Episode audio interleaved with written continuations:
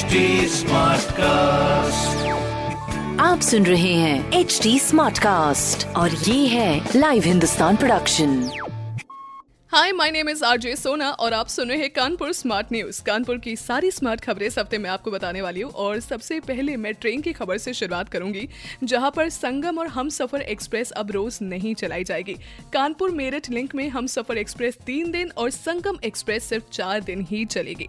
इसीलिए अगर आपका कोई भी स्केड्यूल हो तो प्लीज़ रीस्केड्यूल कर लीजिएगा ये सारी चीज़ों को देखते हुए और साथ ही साथ जब भी आप स्टेशन जा रहे हो प्लीज़ कोविड प्रोटोकॉल्स का अच्छे से पालन करिए। दूसरी खबर, जहाँ पर pre P H D course work में फेल होने वाले स्टूडेंट्स को यूनिवर्सिटी की ओर से एक और मौका दिया जाएगा, जिसके लिए एक जून से री प्री पीएचडी कोर्स वर्क शुरू किया जाएगा।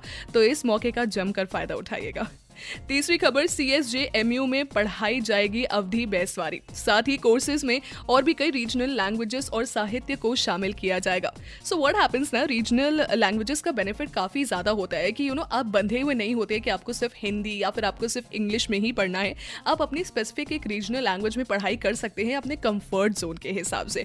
तो इस चीज़ का भी बेहतरी तरीके से फ़ायदा उठाइए। साथ ही साथ ऐसी कई सारी स्मार्ट खबरें पढ़ने के लिए जानने के लिए पढ़िए हिंदुस्तान अखबार। और कोई सवाल हो तो पूछिए हमसे फेसबुक इंस्टाग्राम और ट्विटर पे। हमारा हैंडल है at the rate H T और मैं हूँ आरजे सोना आपके साथ। आप सुन रहे हैं एच डी और ये था live Hindustan production smart Smartcast.